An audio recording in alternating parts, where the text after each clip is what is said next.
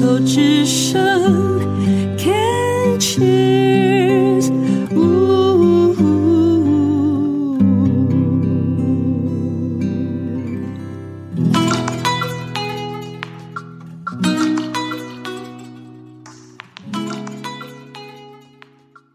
各位听众朋友们好。您现在收听的是牵手之声网络广播电台的《静静过生活》，我是主持人于静小静子。今天将进行三个主题单元，分别是心意向往单元，来谈马俊仁先生在中东音乐的推广贡献；山居岁月单元里，朋友丁凡无私地分享他如何面对忧郁症。首座万岁单元则邀请极简生活的 Rachel 来跟大家说说一些编织的眼镜和小故事，希望各位会喜欢这一个小时的陪伴。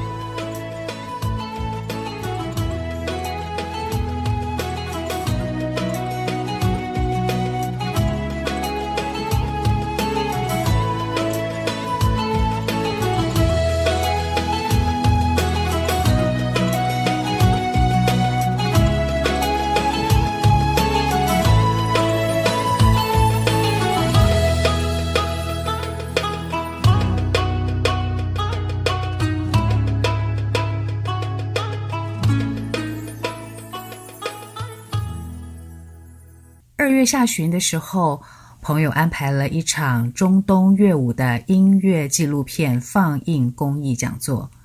但是我由于时间没有办法配合，很遗憾地错过了。幸好后来蔚蓝人文讲堂邀请纪录片的拍摄演出者马俊仁先生，在线上为大家说明介绍了他是如何投身在中东音乐的研究和推广。并且也在线上为大家示范演奏，但是碍于纪录片的版权，线上没有办法播出。之所以称为公益，是因为该纪录片是由台中市音乐教育应用协会依据教育部在一百零八年所颁布实施的新课纲为准则，邀集了多位优秀演奏家和学者共同制作的“鼓动思路”。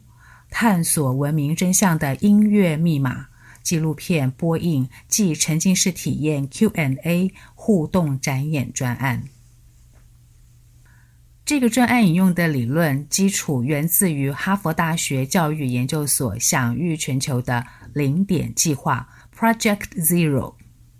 以多元智能艺术沉浸式体验教育方法 Arts in Education Method。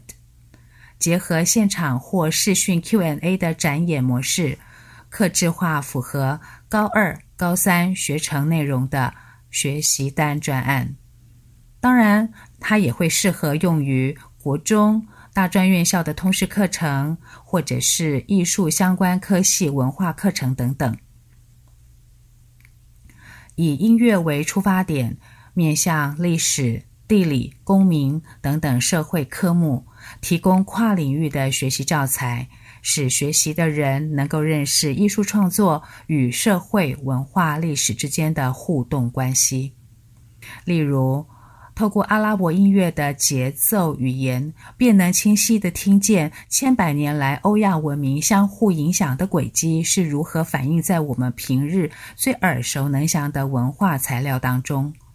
并且能够弄清楚不同时代的政经面貌和丝路文明是如何形塑现今的世界。前面几集曾经介绍过李怡珍 Tiffany 老师出版的书籍《哈佛名画思考课》，书中介绍了六大思考秉性和二十条思考路径。这也是美国国家一郎从哈佛大学的零点计划所发展出来的赏识思维引导架构，可见这个零点计划对于当代教育理论发展的影响。可是，它为什么会称为零 （zero）？为什么会发展出这个研究计划呢？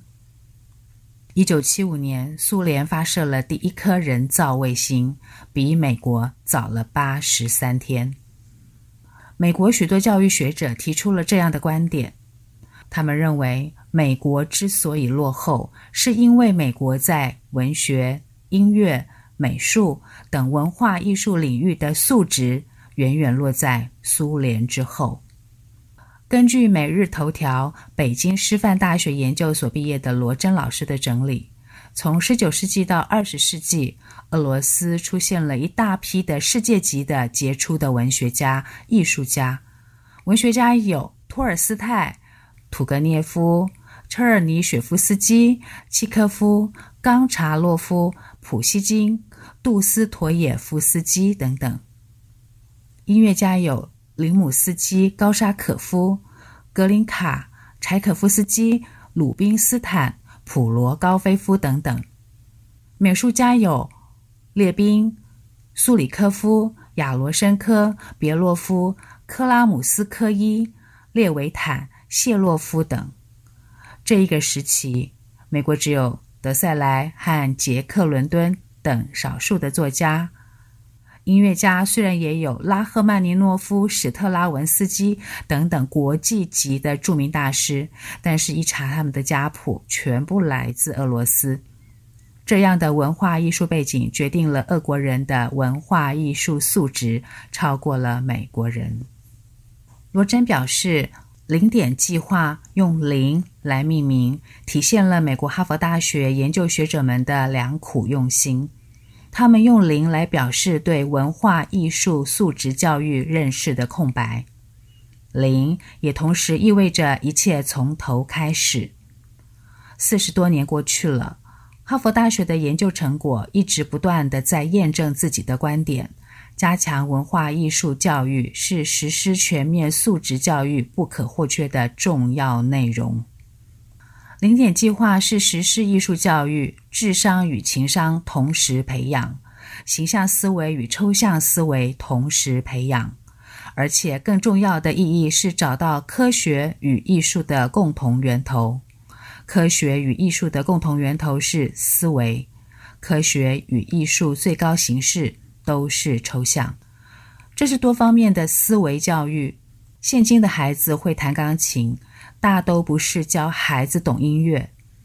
教孩子画画，大都不是让孩子懂美术。这是技能教育，不是艺术教育。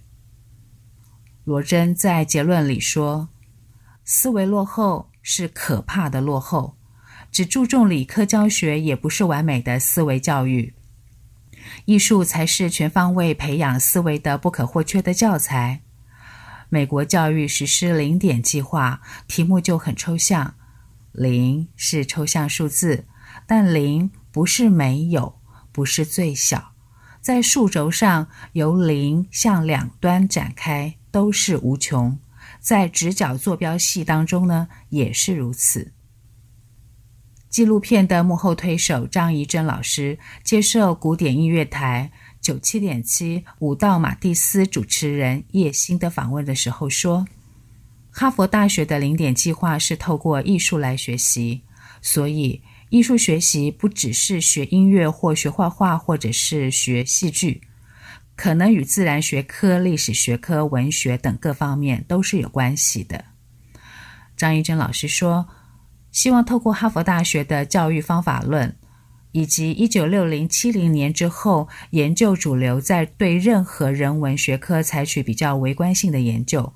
就是透过物件事件本身去了解，比如说像是微观经济、微观历史、微观地理。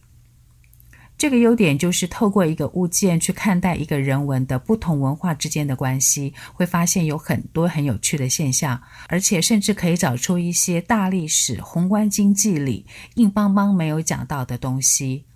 有微观历史和宏观历史的佐证，才会让这个学习很鲜活、很生活化。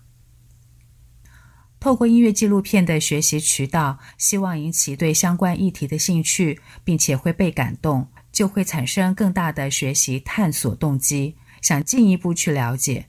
这与一零八课纲的自学方案有相关联。我们希望提供老师、学生有相关材料，符合课纲学习的内容，达成课纲所提的目标。马俊仁先生在访谈里则表示。在九一一之后，他所工作的电视台曾经做过认识伊斯兰的专题，包括宗教、艺术与文化，可以粗浅地认识伊斯兰文化及其历史背景。马俊仁说，张怡珍曾经在新疆做田野调查，记录当地的音乐，学会了维吾尔族的民间古典音乐十二木卡姆。受张仪珍的启发，也想要好好的学习。虽然游走在埃及、叙利亚、突尼西亚等地，但是并没有深入的学习。既然想要和张仪珍老师合作，肯定要了解新疆音乐、中亚音乐，所以请他介绍了老师，然后就飞过去拜师，展开了中东音乐的学习。和张仪珍合作的是整个丝路的音乐，希望让更多人认识其背后文化面更深远的内涵。相信听众朋友们和我一样好奇，是什么原因会让他的人生轨迹出现在埃及、叙利亚、突尼西亚游走？又是什么因缘让马俊仁投入这个冷门的领域？我们来听听他怎么说。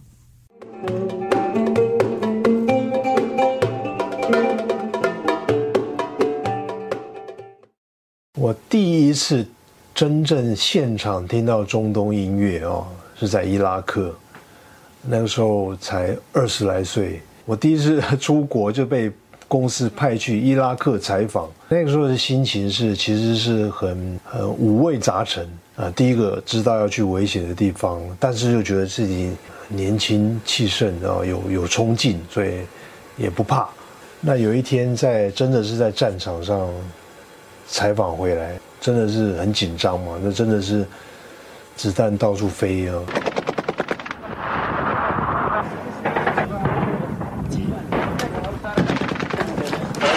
并在正在炮击当中，媒体记者在这边躲掩蔽，情势相当的危急。Let's go now！一场混战之后，有人受伤，同时也有人阵亡。离开战场要回城，我们经过一个峡谷，呃，在这个底格里斯河。上游那个山谷里面，我就传来淡淡的一个人声，呃，再加上很简单的一个鼓声。我记得我我看着窗外的天空，那时候是没有光还，是满天星空。我就请司机啊，去找那个声音在哪里，因为我对声音的东西特别有兴趣，特别敏感。呃，一方面我也希望找到那个声音，放在我的新闻或是纪录片的。那找到了哦，那是一个村庄啊，就只有一个人。清唱一个很简单的手鼓，那个时候我根本对这种音乐不认识，我觉得很神奇，一个一个人声，一个鼓就能够引起这么多的这种共鸣，这种回荡啊，那种声音，呃，后来我知道他们是一个伊拉克的一个传统婚礼，他们所谓婚礼其实就是在在户外啊，在街道上啊，就是也有乐队，就是迎亲啊，哦。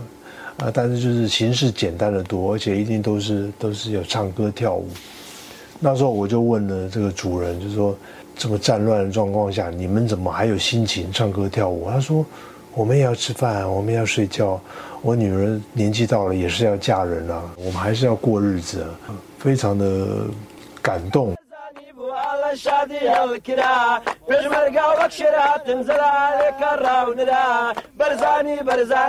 就是，他们他们在这种状况下，他们还是要过他们自己的生活。那个唱腔是淡淡的哀伤，但是节奏又是又是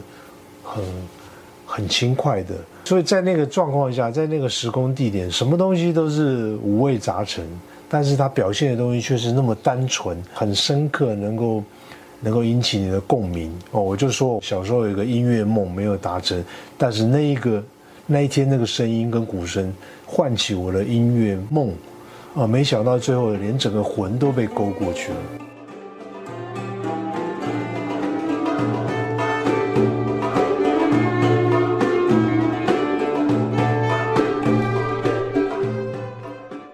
从底格里斯河上游传来的鼓声。把马俊仁的魂给勾过去了，从此开启他这一生对中东乐谷的追寻记录，真是奇异的呼唤。这不就是前世的印记被启动了吗？